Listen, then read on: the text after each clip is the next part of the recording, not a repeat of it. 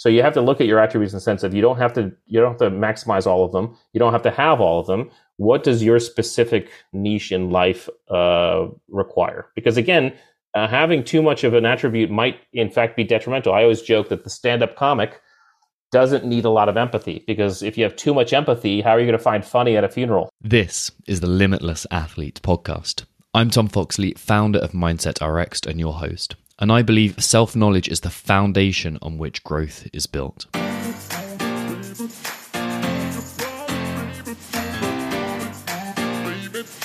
I don't know what's going to happen, but I'm willing to work as hard as I can. There is no past, there's no future, there's just this moment right here. If I did that, if I can get through that, like, come at me.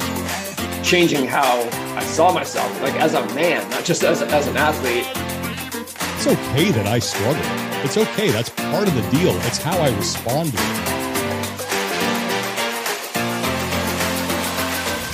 Today on the Limitless Athlete podcast, you will be listening to a conversation between author and former Navy SEAL Commander Rich Diviney and myself.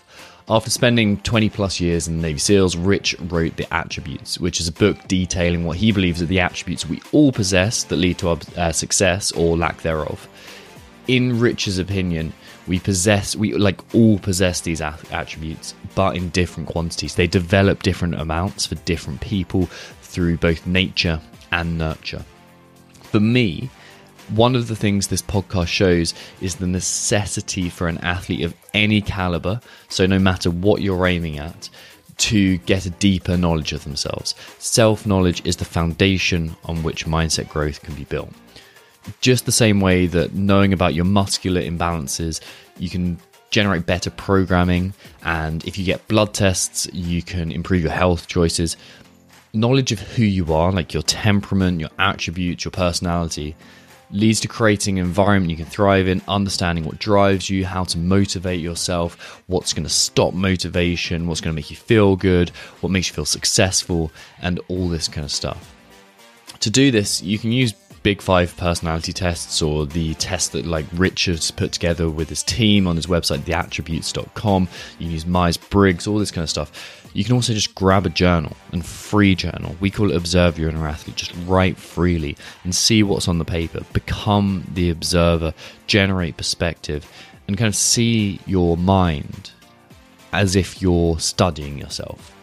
So that is what's going to be in this in the podcast with Rich that I'll bring you in just a few moments. But don't forget, alongside this episode, we'll also be releasing the debrief where Rachel and I teach you how to apply these lessons of this interview into your training and wider life. And this is going to be released later in the week. So make sure you subscribe so you don't miss out. And now here is the wonderful Rich Diviney.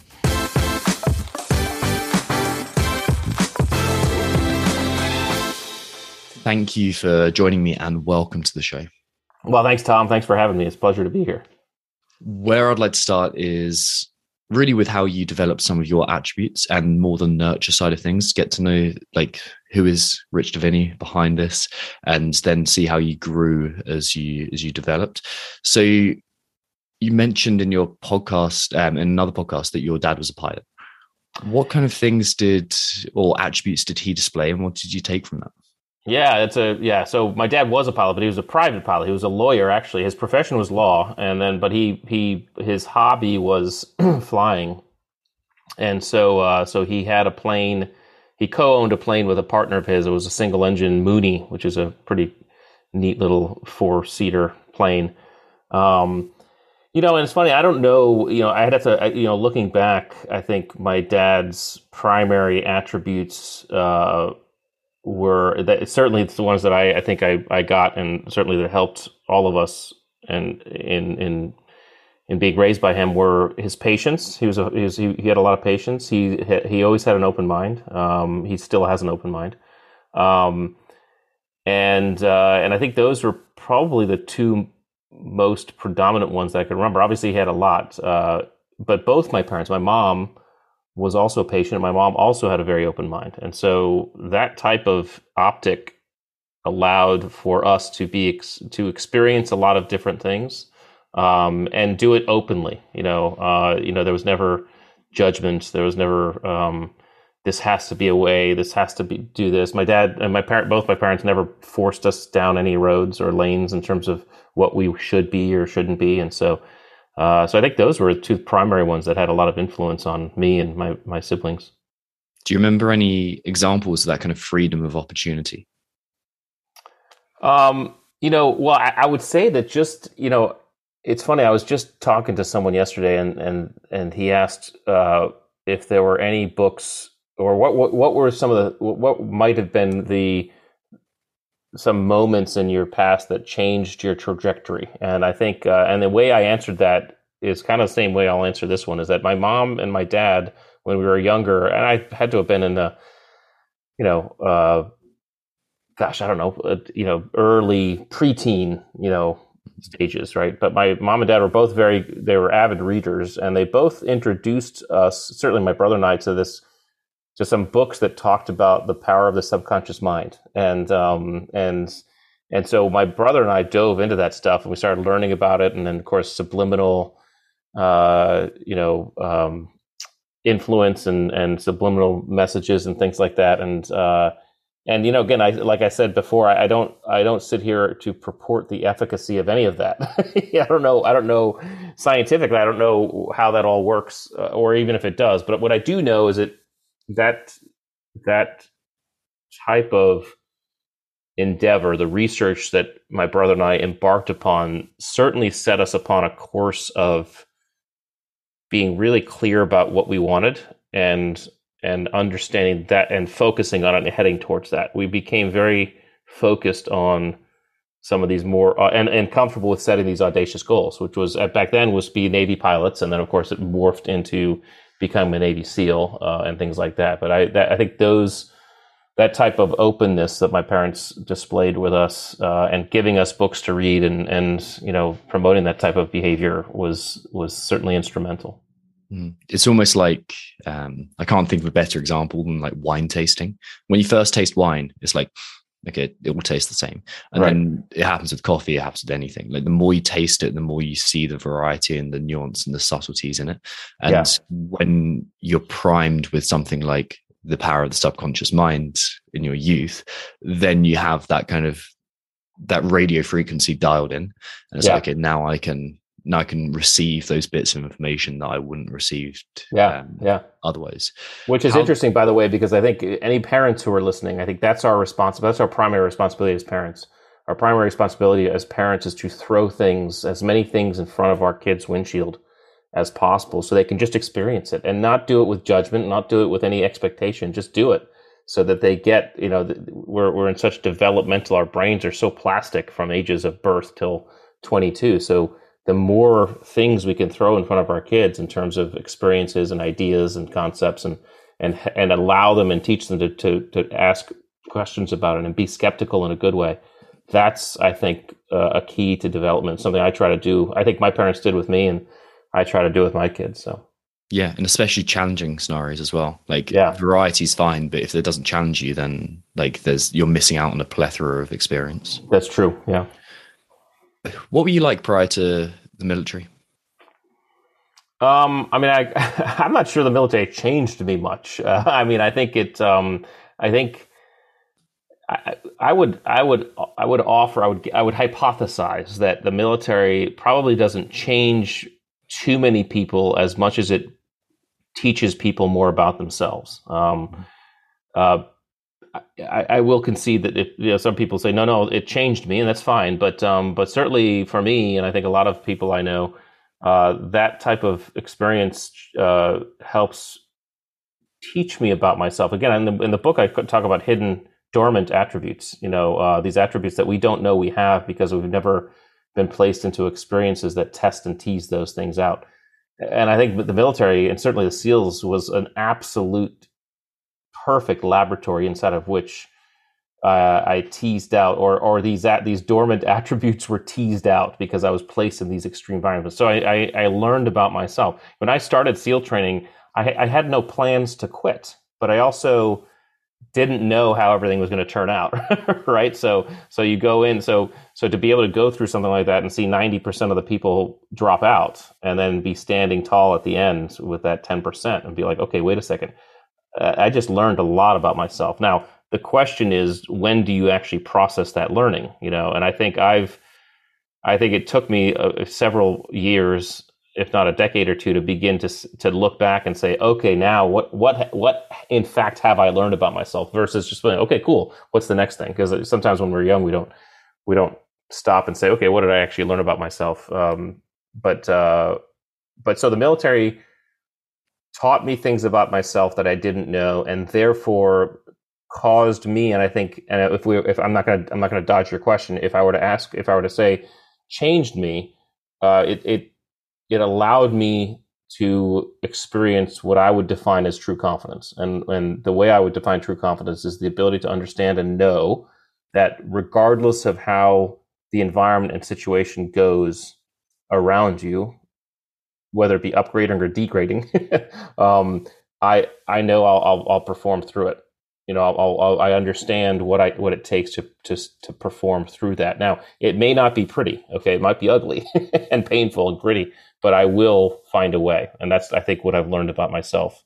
And now that I've stepped into well, certainly combat when I was in the SEALs, and of course leaving the SEAL teams and stepping into uh, writing a book, being an author, building a business. That's how I approach life, which I I I, I account to my experience in the military for having um, illuminated that in myself. Mm. I really like the idea of dormant attributes, and it's kind of they're lying there awaiting the right stimulus.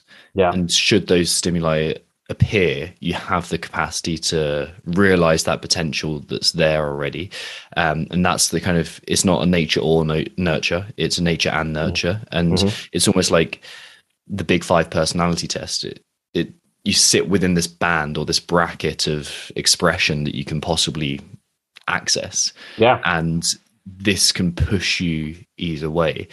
Do you remember any times where you kind of you notice these dormant attributes revealing themselves?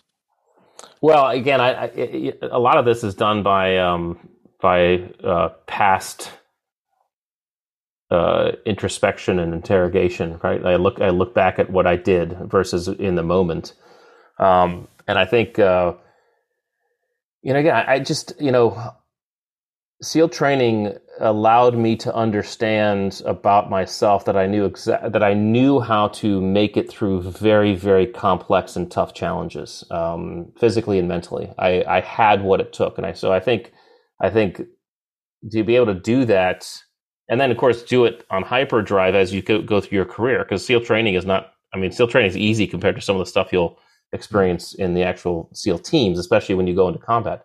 Um, but to be able to cont- continue to do that throughout my career taught me uh, a lot about my abilities. Um, so I think that's the best. I, I, I, hate to. It seems like I'm a little waffly on this, but I just I'm not sure if there was a definitive moment where I said, mm-hmm. "Oh, okay, I got it." I think it took it took even me writing this book to explore attributes. I mean, I was I was writing the book and really thinking about my own performance as I wrote about these attributes to better understand and better articulate how these things show up. So that was even even writing the book was a introspective process to some to some extent. Yeah, you write so you can think clearly. Yeah, like yeah. not only that, but like that's one of the benefits of writing a book. It's like okay, I can condense or yeah. solidify the arguments behind this. Yeah, yeah, and I, I, I want to just go, just hop back to something you said about dormant attributes because I think it's important for people to understand dormant attributes. We, we all have dormant attributes, but the the key to unlocking those dormant attributes is to insert yourself into challenge stress and uncertainty because that's where they're going to show up you're not they're dormant for a reason they're dormant because regular everyday life is not necessarily bringing them to the fore so so so we need to look at challenge and and and and um, stress differently. We need to, uh, and this is exactly what you do if you if you are someone who is innovative or tries new things. You know, you you deliberately step outside your comfort zone. That's where the discovery of those attributes lies. Is when you deliberately do that, uh, and so that could be an exciting reason to do it. Yeah, well, it's the hero's journey as well. It's like mm-hmm. you, you step outside into um, what King Arthur refers to as the darkest part of the forest. It's like that's where you start your journey in maximum uncertainty and maximum risk. Yeah. Um, and it's like that's that's the indication that you're doing something valuable with your energy. Yeah, totally. And that's the juice and spice of life. I always joke that, you know, people who, if, if, if there's anybody out there who loves roller coasters, I ask them, how, how many of you would like a roller coaster that only went up or only stayed flat? Okay, that's not what makes a roller coaster fun. What makes a roller coaster fun is the ups and downs, the turns and the, and the, um, and the loops. So, so it goes with life. I mean, what makes life fun and juicy and spicy are the ups and downs and the turns and the loops and the, and the corners. So people a lot of times, I think, um, uh, uh, really work hard to keep their coaster as flat as possible, or mm-hmm. they try to keep it going up, and it's just not going to happen. I mean, it's just not going to happen because even if you, as much as you try to to stay away from the loops and the turns and the ups and the downs, uh, life's going to throw it at you no matter what. I mean, look at COVID. I mean, COVID is a perfect example of that. COVID threw everybody into a into a a, a down a, a hill, right, into a, a, valley there that we all had to come up from, and we all have to loop around and do our own corners. But um, but that's it. That's the spice of life. Is the is the entirety of the roller coaster, not only on the on the uphill stuff. Yeah, life would be so bland if it was just predictable, easy, simple. Like it, you'd, I think there's, I can't remember a Dostoevsky quote maybe about this. If um, all you ever had to do was fornicate and eat cake, you'd smash it to pieces within minutes. It, yeah. it would be so boring. Yeah, totally, totally. Yeah, we need that. We need that contrast. It's the it's the it's the contrast that contrast that gives us the the the real juice, right? Um, yeah. Just like you said, if you eat too much candy, candy's going to stop tasting tasting good. You need to have you know hmm. broccoli and Brussels sprouts, and then and then have another piece of candy, and then and then you really taste that sweetness. So you're at some point in in the teams you're kind of you're working in the military. And then how did you end up overseeing selection and training? Yeah i was um, about midway through my career i applied and and became a part of got through um, the selection and assessment training for a very specialized seal command. And then and was there for was was serving there for several years and then um, was asked to take over the the, the program, the, the, the assessment selection training program.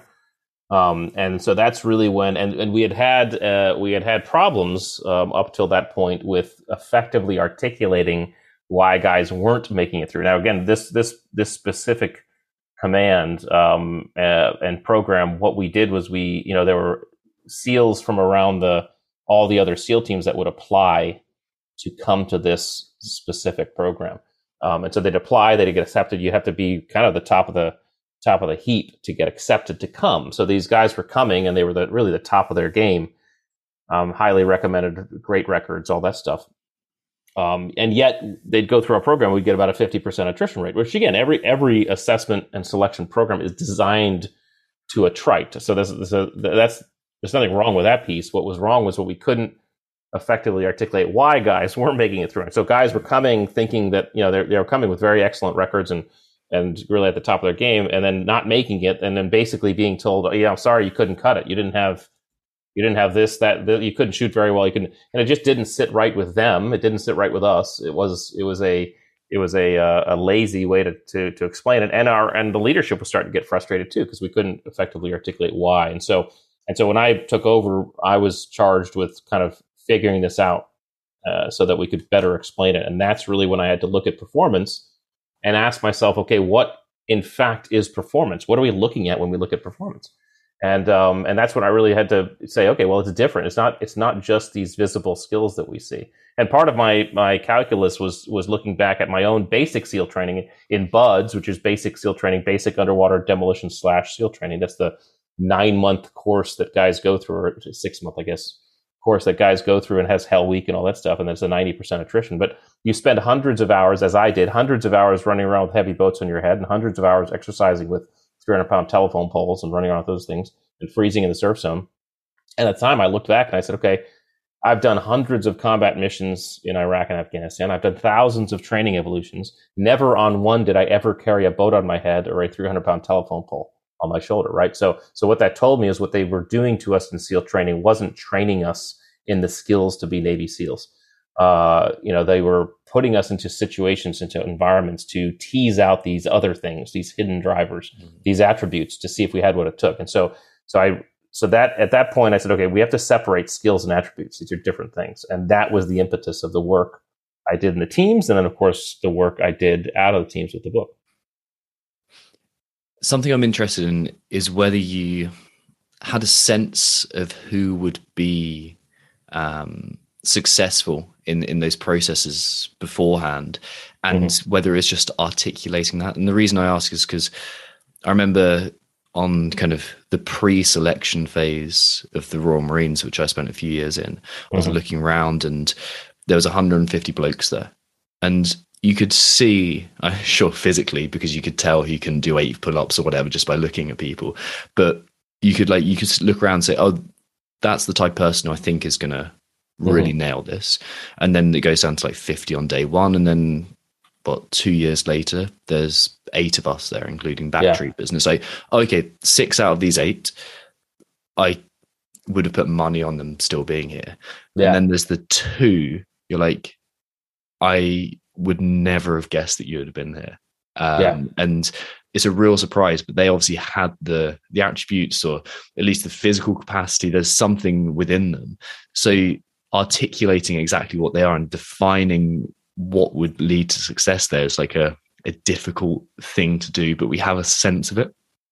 Yeah, I think some people do. Although in SEAL, in anything SEAL, Navy SEAL related, I would reverse those numbers. I would say in Navy SEAL training, you can probably predict two out of eight accurately, and probably even less. Um, but but if we take those numbers, you can say, okay, I think out of these eight people, maybe two will be standing at the end. It's that difficult because because you're talking about things that have very little to do with physicality. They're all they have to do with the way we think, the way we process the world, the way you you operate in stress and challenge, the way you behave. Um, and so we uh, we did a lot of work, and I know I was very adamant about not trying to pre-select the process. Uh, the process is the process because the process is environmental. And there's a lot of there's been a lot of work and still has been a lot of work to try to better predict who will make it through the process, whether it be basic SEAL training or the stuff I was running. Um, and I was always like, well, why are we doing that? There's there's no way to if you do that, you're going to you have you you're a you're probably not going to get it right, uh, and b worst case you're going to deselect someone for the wrong reasons that could have actually made it through. So just do your best to see if they can they can you know if we you know if they can if we think they should start the training and then put them through the experience because the experience is the process the, the process is the selection. And so um and so now that said like you like you kind of mentioned there were a couple of dudes who who I had in my cadre just awesome seals and they seemed to have a little bit of a sixth sense about this stuff, right? Um, and it, it, was just it was uncanny sometimes to see them. You know, we'd have a it, so part of the part of the initial selection of hey, can you come here would be an interview, and and we'd sit in an interview. Uh, and we'd go through this interview with a guy, and I'd be like, "Man, this guy's great," you know. And these, I'd look over at my my my buddy, and he'd be like, "That guy's never going to make it through," right? like, how do you know that? I mean, um, so, so there is, I think, um, there is a little bit of a sixth sense. The more you're in the community, a couple, a few guys I, I've worked with have have had that, and and well, they're they're all retired now, but they probably still have that. um, but uh, but that's a rarity, and you can't. You have to be careful about about um, giving permission for someone to make that type of assessment. Someone has to be very trusted, and you have to say, okay, this guy, he knows what he's talking about, and even that guy would admit those those guys I'm talking about with that sixth sense would be like, okay, well, listen, I don't think he's I don't think he's good, but let's just see how he does. mm. Nine times out of ten, they'd be right, but uh, but they, even they would would gauge the they would gauge themselves on the actual process. They wouldn't try to pre-predict it. So you just have to be careful when it comes to attributes. Attributes are very hard to see unless you've already put someone in stress and challenge. Okay, so so standing standing around before something happens might not be the best is often not the best place. You have to see them in challenge. That's when they're the most visible. And that's why interviews and and and this type of pre-prediction gets a little bit sketchy. Mm. well there's that moment when you've been through something physically awful and you've like and i'm not talking about the truly awful things but those kind of those moments of fizz where you're like okay that was absolutely disgusting and you see true character revealed or you're sleep mm-hmm. deprived mm-hmm. for however many hours, and you kind of you see that true character revealed. And I suppose that's a a shortcut to revealing character. Um, And, and and an indicator for these training programs, whether it be Royal Marines or SEAL training, would be in fact to look at someone's past, right? So so one of the things that we found that again it's not hundred percent accurate, but it started to started to be a little bit more accurate was that um, fighters like wrestlers, for example, Mm. they tended to do pretty well in SEAL training. Why? Well, because wrestling is a sport that has a it's extremely tough, you know, and the and the workouts are like just insanely gritty. Uh, B, the, the the sport itself is highly unpredictable, right? When you are fighting another human being, you have no idea how that human beings or what that human beings to do. You- have some you have some thoughts at what they might do, but other than that, you are basically in react proact. I mean, you're you're constantly gauging yourself in a fighting situation. So now I went through in the mid '90s. So back then it was wrestling, maybe some boxing. Now uh, I would have to look at the data, but I would imagine anybody who's in the MMA space or things like that um, would likely uh, do their their their odds would be better because in the fighting world you're dealing it with a sport that's highly unpredictable, and in the MMA world with with very few rules, um, and that's the type of mind that often gets through this type of training. yeah, you've got to maintain composure. Like, and Yeah. that's when there's something else fighting against you. That's exactly what Yeah, you, that's right. kind of, you're forced to do. Yeah. There's um, the guy who is currently the best CrossFit athlete in the world, um, Justin Medeiros. He has a background in wrestling, and everyone points to that. It's like. Yeah. okay, you can see that tenacity. You can see not only the tenacity, but the the composure in, in the moment, and that kind of when everyone else has their proper pain face on, you can see the kind of the focus and the intentionality in his actions. Um, yeah, Yeah, it's the ability to operate in chaos. yeah, Yeah. lovely, lovely. So I think it's probably useful to define, as we haven't done so, what is an attribute and how does it differ from a skill? Oh yeah, we haven't done that yet. Okay, let's do it. um, the uh, all right, skills and attributes. Uh, skills are not inherent to our nature. So in other words, none of us are born with the ability to ride a bike or throw a ball or shoot a gun. Um, we can be trained to do those things. We can be taught to do those things. All right. Skills also direct our behavior in known and specific environments. So they tell us when, how and when to ride a bike, how and when to drive a car, how and when to shoot a gun. Um, and then finally, because skills are visible um, and kind of didactic that way, they're very easy to measure and assess and test. You can see how well anybody does any one of those things. Um, now, what skills don't tell us is how we're going to show up in uncertainty, challenge, and stress, because in an unknown environment, it's very difficult, if not impossible, to apply a known skill. This is where we lean on our attributes. Attributes, on the other hand, are are inherent to our nature. Okay, we're we're all we're all born with levels of patience and situational awareness and adaptability. Now, we um, we can certainly develop them over time and experience, but you can see levels of this stuff in small children. So so there is a a nature component to attributes. Um, attributes don't direct behavior; they inform behavior, right? So so for example, my son's levels of resilience and perseverance informed the way he showed up when he was learning the skill of riding a bike, and he was falling off a dozen times doing so right? So they inform our behavior. And then because they're hidden in the background and difficult to see, they're very hard to assess and measure and test, right? You can't sit across the table in an interview process and assess someone's levels of patience or adaptability or resilience. So it's times of it's it's stress, challenge, and certainty that actually begin to bring these things to the fore. When you when you create environments where skills cannot be applied, is when we start to see attributes really show up. And so um, and so attributes are a are an enormous part of how we perform and behave every single day, whether it's you know in everyday life or in challenge, uncertainty, and stress. So so they're actually they're they're operate they're they're running our operating system all the time. We just see them at their most raw when those skills can be applied when when it's when it's challenging and stressful. So that's the that's the idea. And so if you want to understand your performance at a whole deeper level, you need to start to understand attributes and which ones you have more of and which ones you have less of. And so just for the audience again, uh, their their sake, we you know I, I I write about twenty five attributes. All of us have all of the attributes.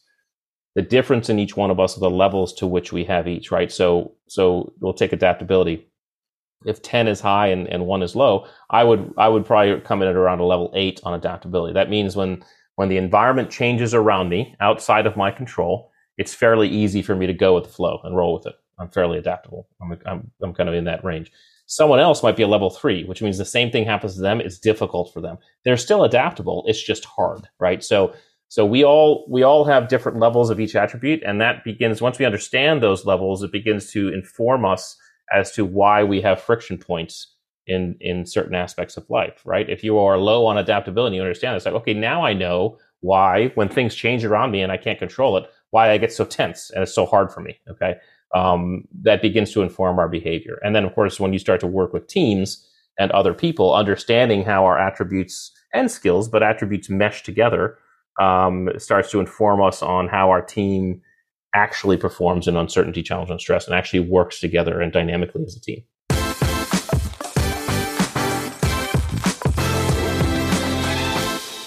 Hey, if you're enjoying this episode, chances are you'll enjoy our free ebook, How to Stop Substandard Self Critical Plateaus and Unleash Your Potential. It's a step by step guide to finding your mojo again and getting back to the athlete you know you can be. It's free, you just have to stick your email address in and download it. To find it, head to mindsetrx.com slash ebook. That's mindsetrx.com slash ebook. Now, let's get on with the show.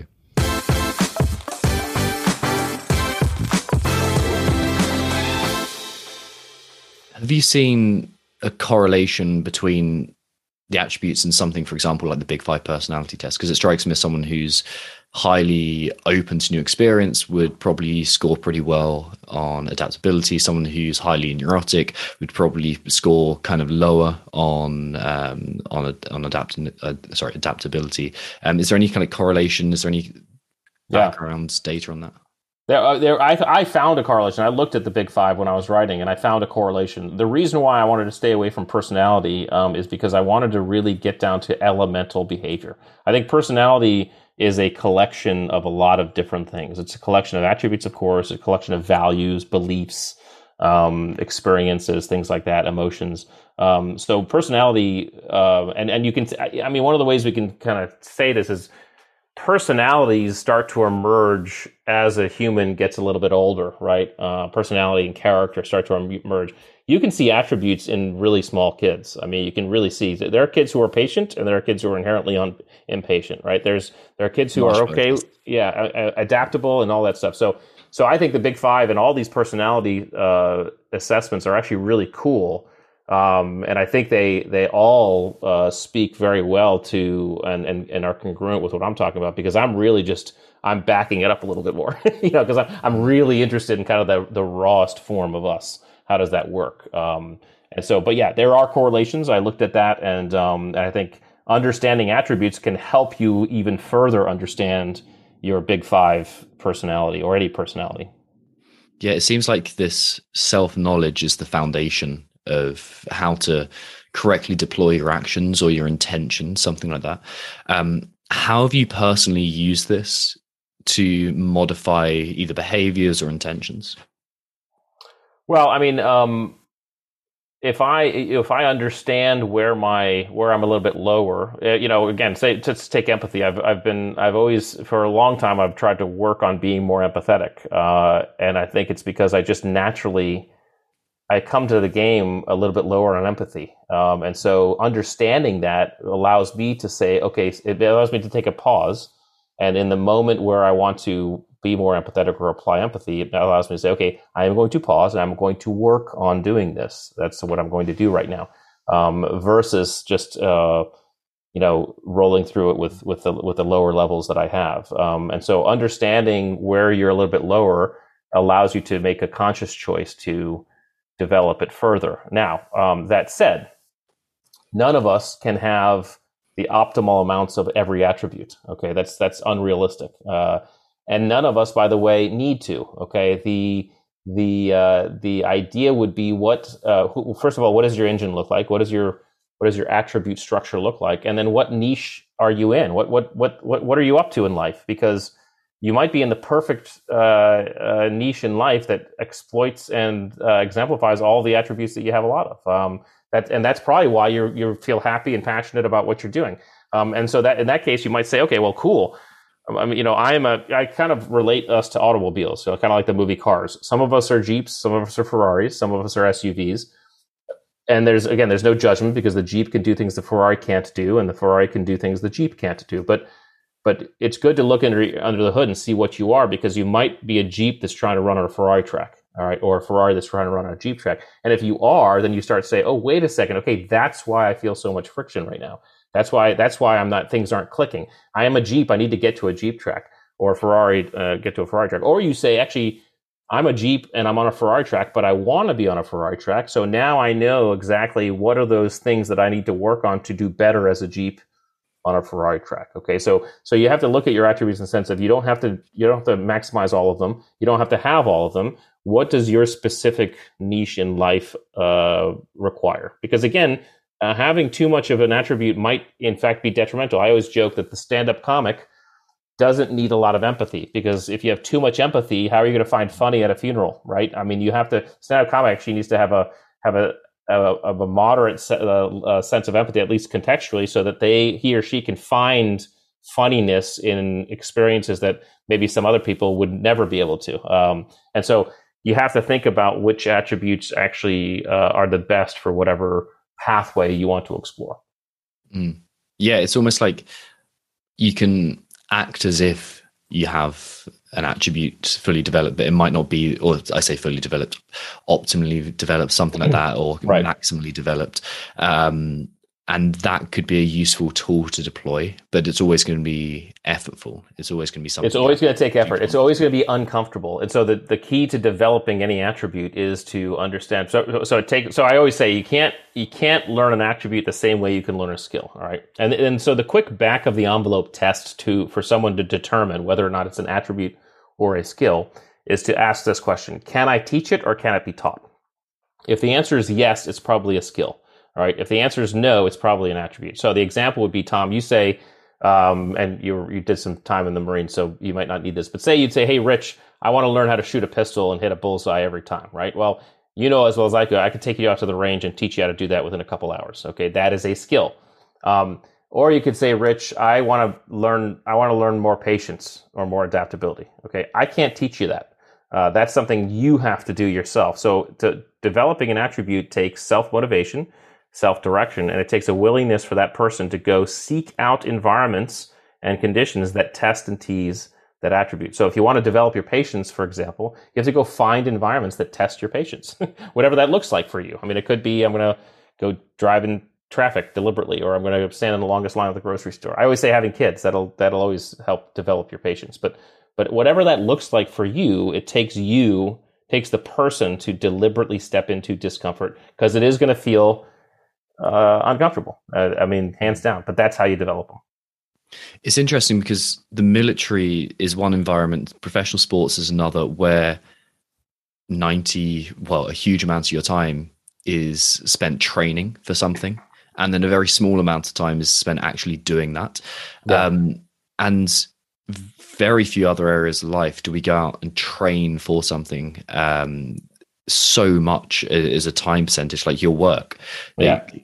95% is probably doing, and you very, very rarely get a weekend away to go on some sort of development strategy. Right. But if you can get out and, okay, I'm going to train my train my patience today i'm going to train my adaptability something like that and or build this into a training session? There's options all around, I'm guessing.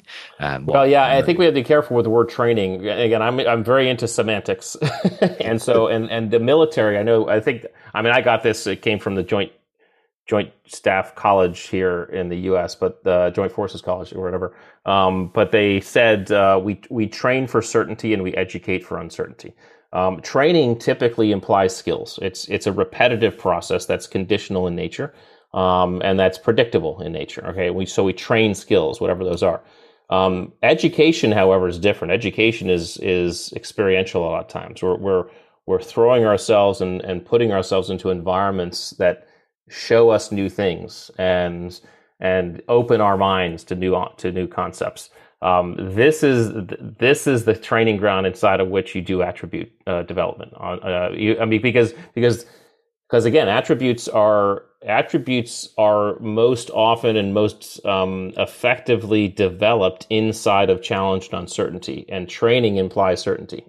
so as soon as you as soon as you start repeating something over and over, you've generated certainty about it. So you have to you actually have to mix it up again. So here's an example. You could you could say I'm going to train on being adaptable. All right, I'm going to find this environment where um, the the the it's it's kind of constantly changing around me. Okay, and you just place yourself into that environment and do that day after day after day. Well, i inevitably, what's going to happen is you're going to get used to that environment, which means your adaptability tra- your adaptability development is going to degrade as you get used to that environment. So you have to actually pick different environments that are changing so you can more effectively develop that attribute if that makes sense.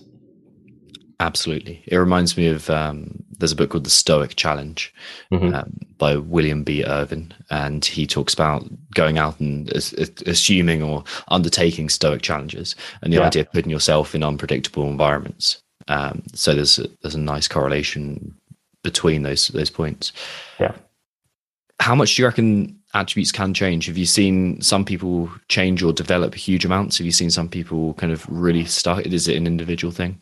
Yeah, I, am not sure if I've been at it long enough to to make any claims on other people. I would say, you know, for me, and, and kind of maybe go back to your uh, couple of your initial questions, uh, adaptability, as I think about it, is probably one that I've developed quite a bit of that I wasn't as high on maybe going into the military. Um, and as I recall, you know, I, I did I typically didn't really like when things kind of changed without my control. But I got very, very used to it in the military, yeah, and so now I'm actually, yeah, so now I'm pretty good at it. Um, and so that might be a, that's a good example, at least in my case, of of an attribute that I've somewhat hyper developed based on the career I chose. Uh, so yes, you can develop it. Um, however.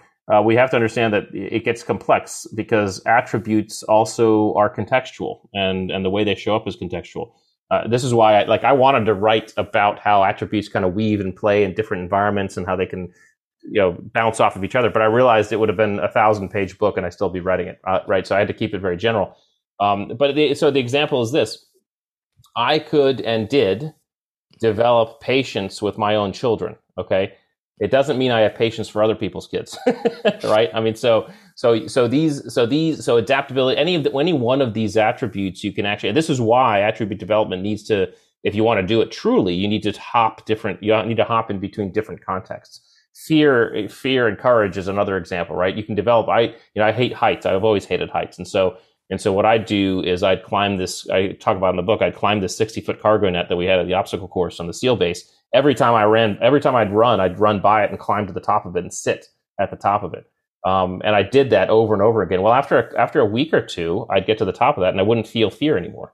All right, it's because I've conditioned myself. I've become certain about that. So, and oh, by the way, it doesn't necessarily mean that that translated into other contexts as much, right? So, um, it, it was great for that cargo net, but you know, put me, you know, put me somewhere else on heights, I'd probably feel nervous, right? So, mm. so you have to think about those contexts. It gets kind of complex, um, but you need to be specific about, okay, what do I actually need? This is why no one should go out and try to be optimal on these on all of these attributes. People should understand, okay, what in fact do I need to be optimal on in what side inside of what context, and then work on that.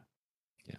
One thing I do want to say is what that specific example gave you was the knowledge that you could grow and change your approach to things and and modify how you felt so that in itself is a important thing to learn even if the specific scenario doesn't move out to um, to other things that you'd be scared of heights on for example. Yeah totally. If there was one attribute that you could kind of bump up in your life what would it be? Oh boy. I mean um uh, I would say, I mean, so so it's an attribute that I, I don't I talk about in the book, but I don't I, I, I kind of talk about only one uh, facet. I talk about discipline and the difference between self discipline and, and actual kind of uh, well discipline and self discipline. Um, and and the, the, difference for for the audience is that um, discipline holistically deals with our ability to uh, to move towards those endeavors that we uh, that we those goals and endeavors that we set that the outside world has a say in whether or not we complete okay Um, so before I go on to that, I'll just say what self discipline. Self discipline is the ability to move towards those goals and endeavors uh, that the outside world has no say in whether or not we complete. Okay, so so for example, say if someone wants to get in shape or eat eat better. Okay, someone can decide to do that. All right, and then you know a week later, be in Las Vegas at the buffet. Okay, the buffet is not going to throw pastries at that person. It's all up to that person as to whether or not they achieve that goal. That is self discipline. Okay, um, I you know control of oneself. The outside world has no say in whether or not you complete that task or goal. Um, on the other hand, you have discipline, and we have a goal like becoming a Navy SEAL or becoming a podcaster um, or writing a book and becoming a successful, successful author. Um, the outside world has a say in whether or not you're going to accomplish that goal, and so and so so overall discipline takes a level of adaptability and um, fluidity, and in fact, non-structure uh, to accomplish those. Self-discipline takes structure and routine to accomplish. Um, I know that's a long explanation to explain the attribute I want to develop, but I am someone who's who's really high on discipline but low on self-discipline. So in other words, I'm really good at setting audacious long-term big goals that the outside world has a say in and achieving them. I mean, being a Navy SEAL, writing a book, all that stuff. I'm pretty good at that.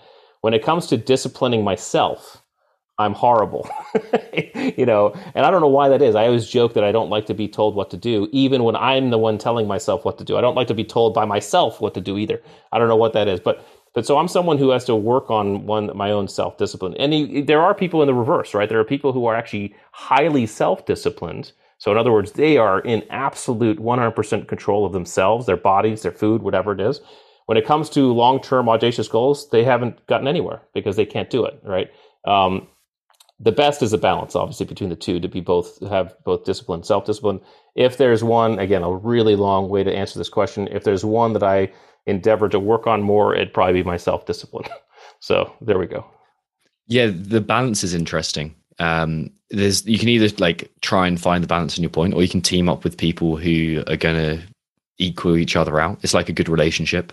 Mm-hmm. Um, thinking about like my fiance and I, how we balance each other out. I'm definitely way more on the setting audacious goal side and she's way mm. better at actually keeping her shit together on a daily basis yeah, um, yeah. whereas i'm like oh that's interesting um so yeah um so there's that kind of that tessellation that happens talking about environment what is the optimal environment do you think um to develop attributes well, I mean, it's an environment of discomfort, and again, the environment's subjective to each person. So, uh, but it's going to be it's going to involve discomfort and some stress and some some challenge, um, whatever that feels like to you. I mean, again, someone, you know, two people, say say you have me and someone else who are trying to develop their courage. Okay, um, that person has no issues with heights whatsoever, um, but hates to be underwater I have issues with heights, but I love to be underwater, right? So I would develop my courage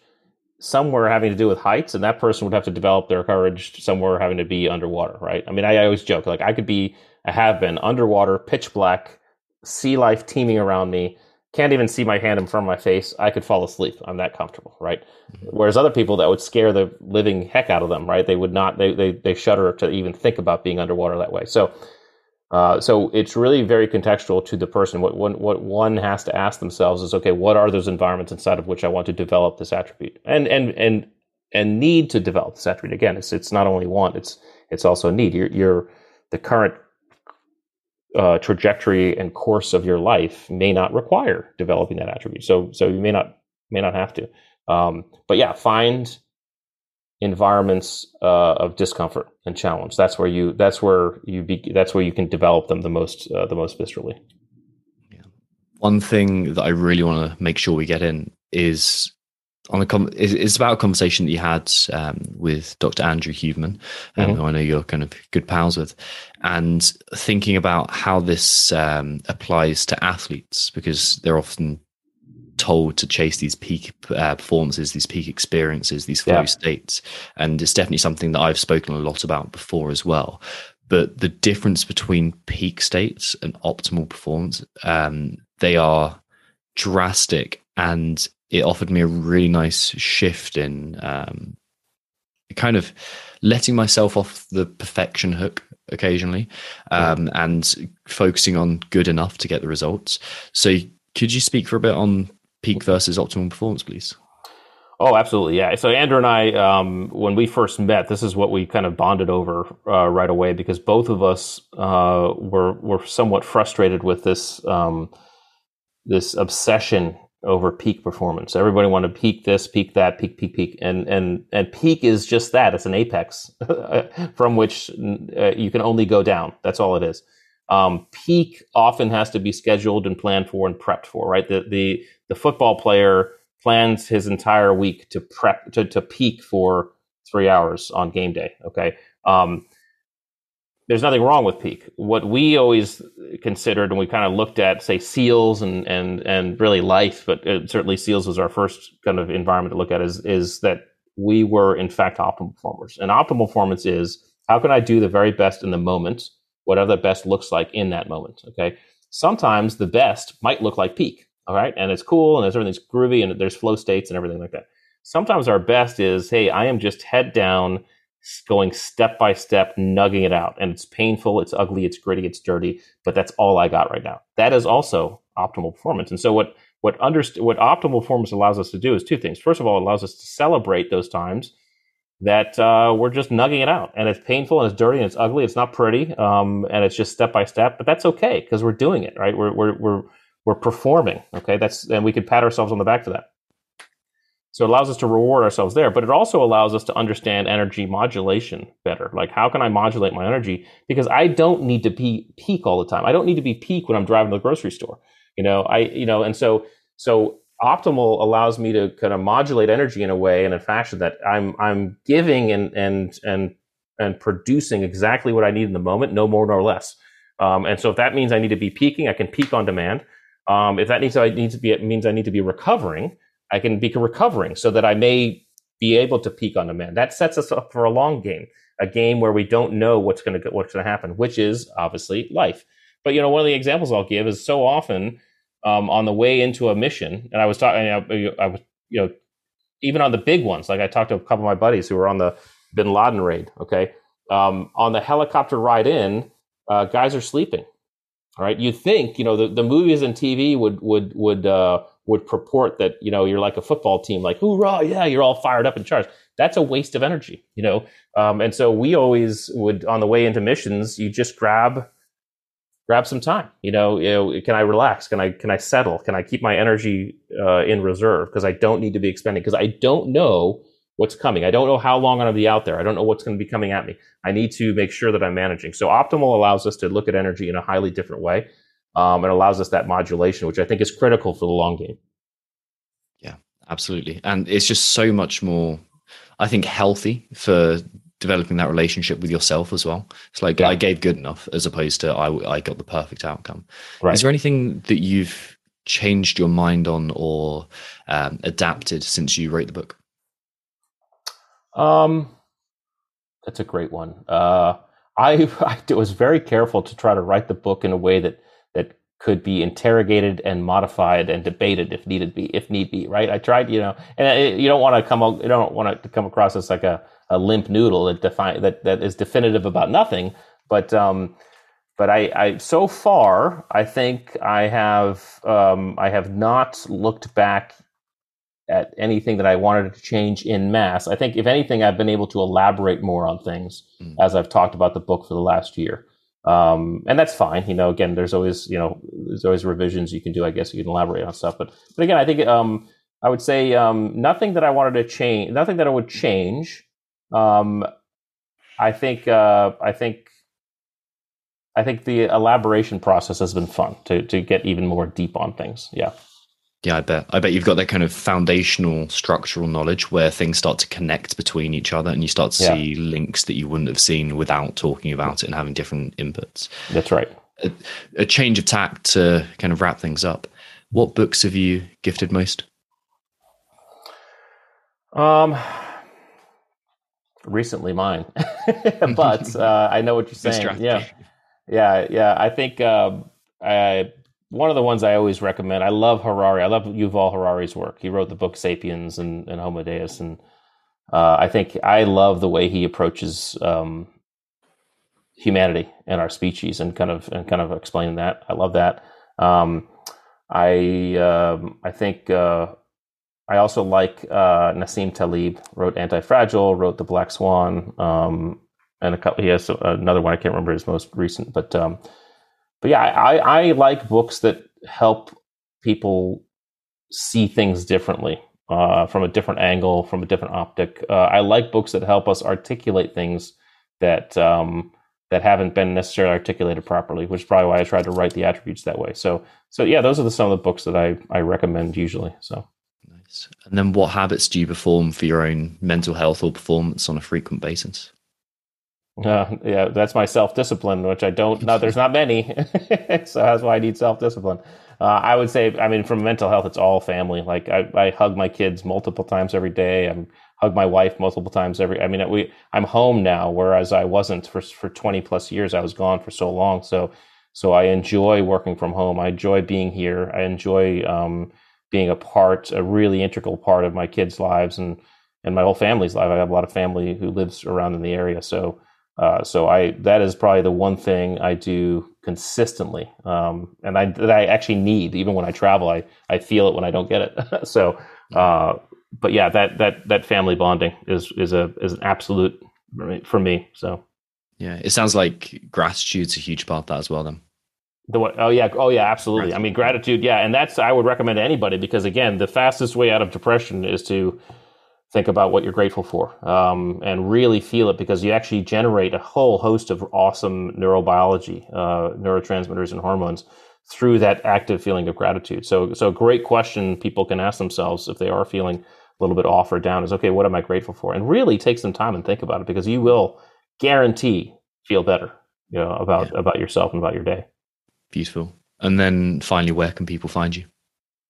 Yes, the best place, the one stop shop would probably be the website. So theattributes.com. There you can get the book uh, or at least get links to the book to find, to buy it. You can take the assessment tool, which is free to figure out where you stand on some of these attributes. There's my links to social media, LinkedIn, um, Instagram, uh, Twitter, and Facebook. Um, and then there's some blog posts and things like that, some media that people can check out. So theattributes.com is the best place. Yeah, the assessment tool was really good. I did it this morning and cool. I was like, yeah, that, that nailed it. It like, really yeah. nailed it. So it's cool to see.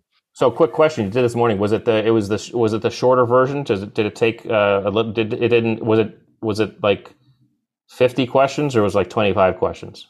Because I think we're just in the process of ch- changing that. Yeah, I th- I would say it's probably about twenty five. It took about five minutes. Okay, perfect. Yeah, so so we we just changed it out. Um, it was fifty questions per ad, so it took a while.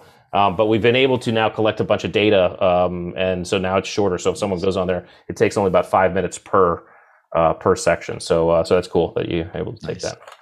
Well, thank you so much, Rich. I really do appreciate your time. Yeah, thank you, Tom. It's great to be here.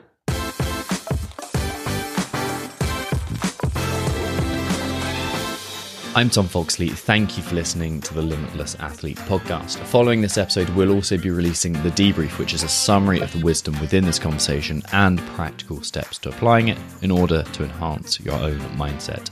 Make sure you subscribe to the show wherever you get your podcast so you can begin start sorry, you can start growing the mindset of a limitless athlete. Wherever you listen to your podcast, if you can leave a five star review, that'd be awesome. Two or a one star review if you think this is just shit. For further mindset training resources and tools, head to mindsetrx.com or find us on Instagram by searching for MindsetRx. Next week, I will be talking to a breathwork physio who specializes in pain science. It's going to be a great one.